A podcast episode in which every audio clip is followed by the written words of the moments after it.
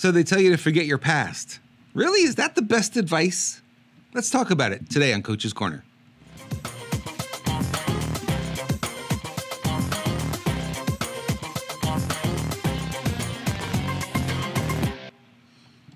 Hey friends, welcome to another edition of Coach's Corner. I'm your host, Robert Imbriali. So good to have you join me again for another fun episode.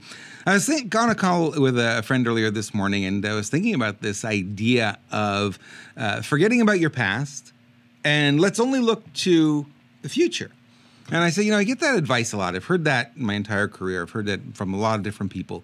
And I often ask, is that the best advice? Is that the best we got? And is it really accurate in terms of really helping you be more successful? And I started coaching back in 1995, a long time ago.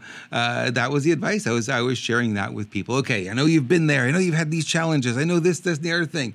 Let's forget about that. Turn this way. Let's go this way. Let's focus on the future. And that's partly true. That's partly a good idea. But there's a piece missing in there. We're going to talk a little bit about it today because I think it's real important to get clarity on. And I'm going to share with you some stories of things I've done in the past and how they continue to serve me going forward here.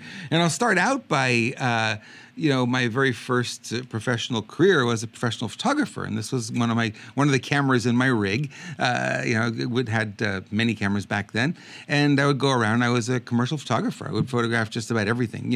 I did some weddings, but for the most part, it was industrial commercial photography, product photos, studio work, fashion. I did some architecture, that kind of thing. So I did a lot of different kinds of photography. And you might say, well, Rob, that's such an old career. Who cares about your photo years? And that you may be right. You might be, it's okay. I don't need the photo stuff. I could say, I'll forget about it and we'll just move on, right? And, I got out of that business. At some point, I realized that if I wanted to become something more, photography wasn't going to do it because it wasn't satisfying me at every level. A lot of levels, yeah, but not every level. There was a piece missing.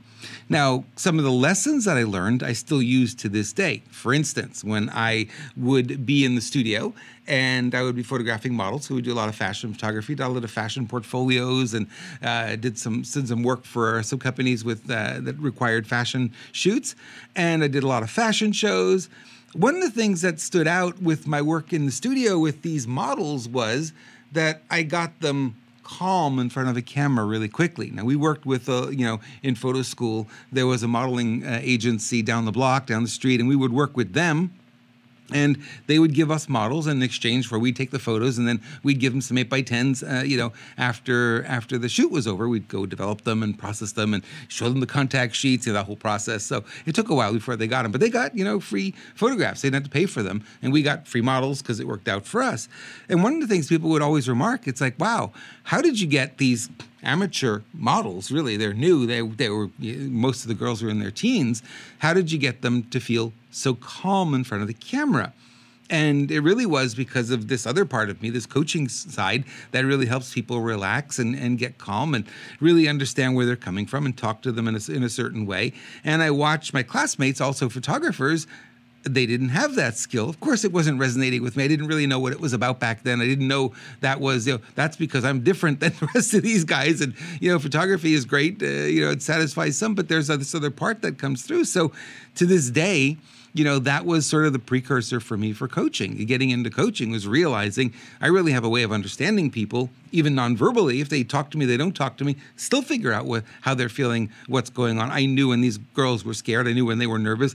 And I knew what to say to get them to calm down and have a little bit of fun, to smile even, Yeah, we had the music in the studio and we had them, moving around, but they weren't comfortable. It's a strange feeling to be in the studio with a strange guy you don't know, and they got a camera pointed on you, and they're click, click, click, click, click, click. I mean, we're doing 36 shots in no time. And, so it wasn't always an easy process for them.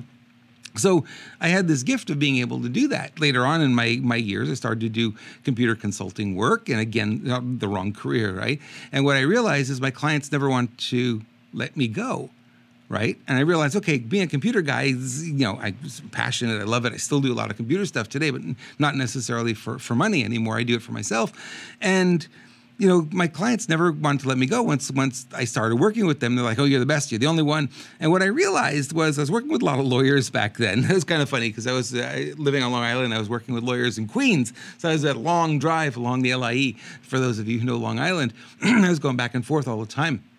And I would get to these lawyers' offices, and they wouldn't let me even look at the computer. Come here, I want to talk to you. And they would bring me into their office. We'd sit down at their desk, and they would talk. And here's what's going on, my wife, my this, and my kids, all this kind of stuff that, you know, we do today in coaching on a regular basis, right? That's what we do. But I didn't know that. I wasn't trained back then or anything, but they would have this ability, this desire, I guess, to be talking to me about this stuff. And nothing to do with the computers, nothing at all. And then what would happen is, you know, 5, 6, 7 o'clock at night, they would leave. Then finally I could get to work on their computers, and I'd be there till 10, 11, sometimes even later than that, working on their stuff, because you had to do it when, you know, no one was in the office. But I realized after a while it was like, they're not hiring me because I'm fixing their computers. That's not what it's about. There's something else going on here. And when you look at your past and you say, okay, there's some clues to what I was doing that was different than what everyone else was doing that really led me into the world that I'm in today, which is coaching, consulting, marketing, that kind of thing. And you say, well, you know, do you really throw away your past? And I say, you never do. I was working with a client last year. Guy was a DJ and been DJ his whole adult life, literally.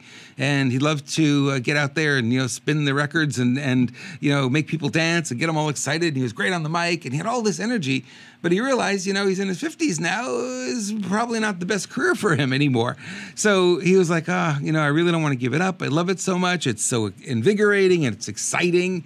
And I said to him, I said, you don't give it up. I said, you don't give up anything from your past that you really enjoy doing. You bring it forward, but you put it in a new package. So his new package was that he wants to get in front of kids and train kids, motivational stuff, using the DJ skills, the skills that he learned over the years, being on the microphone, maybe sending out some music every once in a while, that kind of thing. So he's created a whole new business using the skills of the past, didn't completely shut it off. He's not doing that anymore. Instead, he's doing something now that he's even more passionate about. He's working with children, which he really loves to do. And he still gets to spin music if he wants to. It's still on the microphone. But he's, you know, the content is different. It's just reformulated. And he's doing really well from last I heard of him. So, you know, you got to look at that and you got to say, okay, what parts of what I've done back there are still at play, because you're still the same person, right? You may have changed some habits, some beliefs. You may have changed some of your personality traits. You may be more mature. You may be more knowledgeable. But early on, there were clues to really, you know, what you're about. And every time I work with people when I coach them, and they always ask, oh, I don't know what I should be doing. I'll always go back and look at their life. It's okay. Look at the things you were doing and look at why you're no longer doing them. What was great? What did you learn? What are the lessons? We know you're not doing it anymore. I don't need to focus on why you're not doing it anymore, but what was great about it? What was great about being a photographer? Man, I literally, this thing, I kid you not, opens doors like nobody's business, especially back then when, you know, today everyone has a phone, so it's a little bit different. But back then, nobody had cameras on them. And when I would walk in, I put a camera around my neck, camera over the shoulder, tripod over the other shoulder, camera bag hanging off the back, right? And this thing was my license to do basically anything I wanted. I got to see things. I got to meet people. I got to meet instantly, day one, presidents of companies, where other people would take, you know, forever to get to that level. I would walk in and they would march me right to the president's office because I had the tool, right? I had the key. I would go to parties that I wasn't invited to. Like, you know, radio stations would have parties and such that I wasn't even invited. I didn't buy tickets to it. And I would show up as I'm the official photographer. Go right in, sir. And they'd go in. But not only go in, they would take me up to where the DJs were, the radio announcers. And I would sit with them and hang out with them. And I was like, you know, all of a sudden, I was, instead of being, you know, at this level, if I bought a ticket to a party, I would be at that level. But because I had this, all of a sudden, I'm elevated to this level. Very different game, right? So what was great about that? Well, that still serves me to this day because I still do that. And I go to seminars or go to events, I always meet the event leaders. I always meet the trainers, the speakers, you know, whatever it is.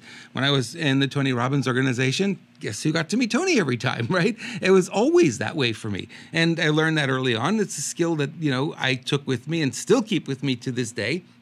And like I said, when you go back and you look at the things you've done in the past, there's a lot of lessons. Now, a lot of us get pissed off and we say, you know, that was a horrible job I had. I used to work at a liquor store, and I was cashier at a liquor store. It was my very first job. I was still in school, right? And it was a horrible job. It's just not a great job. It paid well. In fact, I'll tell you this little story. Every time I would get my paycheck, I'd go down to the camera store and cash the check in and buy more gear. That's how I bought all my gear, because I had that job. I didn't need the money to live on. I was living at home at the time, so I wasn't paying rent. I would take the money and go to the camera store, and I need a new lens, I need more film, I need, you know, whatever I needed, I would buy it. But the job itself wasn't great. But again, you know, I look and where are the threads, right? The threads were, I got to meet a lot of people. It's a retail store. People all day long coming in and out of there. And it gave me the opportunity to meet a lot of people and be able to help them. And I really honed my French language skills, because it was in Montreal and nobody there, not even the manager of the store, spoke much in the way of English. So everyone in the store was French. All the customers were French.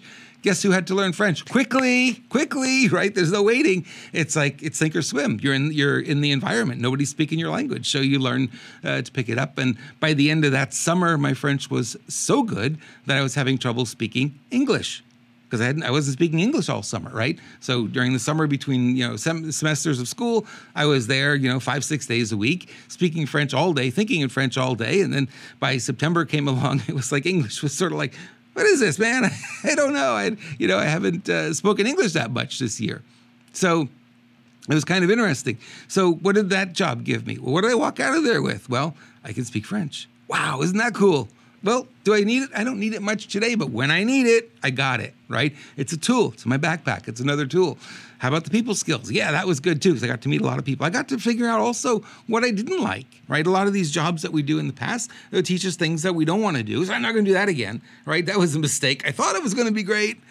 I got in there, I did it, and I realized, yeah, not so much, right? So we learned something. And then we go on and we do something else, and we figure out that, you know, there's better ways to do things. And, you know, we take the lessons and we move forward. And it's important to make the distinction of taking the lesson, the good parts of whatever it is. And no matter what, how bad things are, there are good parts to it too, right? There's the good, the bad. Most of us get confused and we just see it all as bad and we throw it out, and you lose that experience, you lose those lessons, which means at some point you're probably going to repeat them because you didn't actually learn them, right? And the goal is to keep learning, and every year you want to get a little bit more. In fact, I go one step further and I say I want to learn something new every day. So every day I'm looking for something different, something new, something that I didn't know yesterday. I want to increase my skill set. I want to learn a little bit more, right? I learned a couple of things talking to a friend today, a couple of things he shared with me. I said, whoa, I didn't know that. That's good. Are they life-changing? No, not in this case, but they were still that step forward, right? I'm always looking for that and saying, okay, how do I want to create a better future? I don't create it living in the past, certainly, but I can create it by taking the lessons I've learned in the past, putting them into my, you know, pack back here, and be ready to be able to use them at a moment's notice. Now, when I first got into coaching, this is about 1995, and I started to work for Tony Robbins' organization in Chicago. It was 1997 to 2000. I was in there around that time. And I coached over 2,000 people face-to-face, one-on-one, mostly in hotel lobbies after live events that we would do. We'd sign everybody that came to the live event, we'd sign them up for these coaching sessions, and I would be there from 9 o'clock in the morning till 8 and 9 o'clock at night, one every hour, and bang, bang, bang, back to back, I'd be doing these coaching sessions all day long. And what I learned and realized there is that you use everything, every story, every hardship, every challenge serves a purpose. Either learn something from it, or you could share that experience, which I often did with my coaching sessions, and say, listen, you know, I know what you're going through. You know what? I had a similar experience. Here's what I did. Here's where it was. Here's how I fixed it. Here's how I got out of it. I know you can get out of this situation too. There's a way out, right? That's our goal. So I always explain to people that a coach is not there to give you the answers. The coach is there to hold a flashlight to show you the path. You got to walk that path, but the coach will show you the way. And I used it to everything that happened. I mean, everything that happened, I was able to use at some point. I had so many conversations, obviously coaching over 2,000 people face to face. You know, you get the opportunity to share a lot of stories, right? And that gave me the opportunity to do that. And it really refined my coaching. And I really got great at being able to identify very quickly where somebody was and then tap into that vast, bank of experience, life experience that I've had, and pull out the exact thing that I could put right in front of them and show them, look, I was there too, or I did something very similar. I understand your situation. I'm not talking to someone, and let me show you what I did to get out of it. Now, do you think you could do that? Right? And they would often say, yeah, I think I can. And that would open the door. And really, that's all we want to do as a coach, right? Shine the light. Okay, there's a path forward. Think you can walk that path. Look, it doesn't look like there's too many branches on it, no rocks or anything. I think you can take a few steps. See what happens. And then you get to move them forward a little bit, and their life can start to improve from where it is. So when you're looking to how do I get a better future, it's always about taking your lessons, right? You want to keep learning. You want to always be in a learning mode. And it's really a little bit sad because our school system today causes us not to want to learn when we get out of school, right? We can't wait to get out of school. This learning is so horrible. It's so horrible because of the content we're learning. We're not learning stuff we're passionate about. We're learning stuff that we, quote unquote, have to learn because it's in the curriculum. Teachers are, mandated to teach certain things. And, you look at it from that perspective and you go, boy, I hated school. And I was a C average student in school because I hated it. And I thought, well, I'm not very smart. And then I realized when I got into college and got into seminars and things later, it's like, no, it wasn't that. I was dumb. It was that school was way too slow. And it was going so slow. And I'd be daydreaming and looking out the window. I just wasn't paying attention. So how could you do well in school if you're not paying attention? So that was the game that I was playing there. So school taught us that learning is hard. Learning is no fun. Learning is boring. But that's the worst lesson you could learn because in life, we got to keep learning. We got to keep growing. You never stop. If you stop, the rest of society is still going. So you stop learning, you're going to be left behind really quickly. That's why I suggest you keep learning and use everything that you've got, all the skills that you've acquired over the years. You're going to find that they fit in somewhere in what you're doing today and what you will be doing tomorrow. So you never want to forget the past. You want to forget the bad parts, sure. No need carrying the pain or the hurt with you, but certainly take the lessons. Now, the lessons are hard fought. That was your price you had to pay for them. I had to have that job at liquor store to learn, these things that I needed to learn. And I got them now. And so now I know how to speak French because of that experience. Would I go back? Well, if I didn't know French, would I do it again at that age? Yeah, probably, because it was a tool for me, and it was really, really inspirational in terms of getting me going and learning that other language that in high school was so slow and so boring. I just wasn't learning it, although it was required to take French every year. I wasn't learning it. I didn't have conversational French until I was put into a situation where I had no choice, and then I had to learn it, and I learned it really quickly. Anybody can do that. So, look at those experiences. No, it wasn't a great job, wasn't a whole lot of fun, it was a lot of work. But I took a skill that, here I am, 58 today. And it's like, boy, I was 18, 19 years old when I had that job. I'm telling you, a lot of years ago, right? And I still have it. So everything that we go through, every challenge that we've had, everything, there are lessons. Let's take those lessons. Let's not forget them. And you may want to take some time, journal on it, write down some of the things you learned over the years and figure out where you learned them from and say, that situation, maybe not a great situation, but here's what I know now that I didn't know then. We kind of need those kind of situations to keep growing. So I just wanted to leave you with that idea. A lot of people will look at themselves and say, well, how do I have, a better future? How do I know that things are going to be better going forward? They're going to get better and incrementally so because you're going to keep learning and you're going to keep growing. And, if you keep doing that, then life gets richer and richer and richer. There's no magic pill. There's no overnight success. The overnight success is usually, the result of 20 plus years of doing whatever it is you do to get there. And all of a sudden, bang, the spotlight comes on. You're there, right? I didn't get good at speaking by not speaking. I got good at speaking by doing it again and again and again, and oftentimes with nobody in a room, right? All by myself. And that's how I trained myself to do it. And, I got the opportunity to speak in front of small audiences because I made that happen, and I got better and better and better. And every day I look for something more that I can do to improve my skills. And it's a great habit to be in, by the way. If you can do that on a daily basis, you can say, I'm going to learn something today. Even if it's small, I'm going to learn something. I'll make sure that I got something. Even if it's the last thing you do before you go to bed, you open a book and you read one page and you learn something, right? You can check that off and you can say, hey, I'm making progress, because that's how we move forward. That's how we have a brighter future. Okay.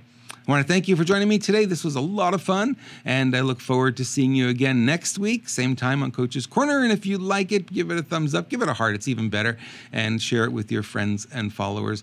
And we'll see you all next week. Thanks for watching.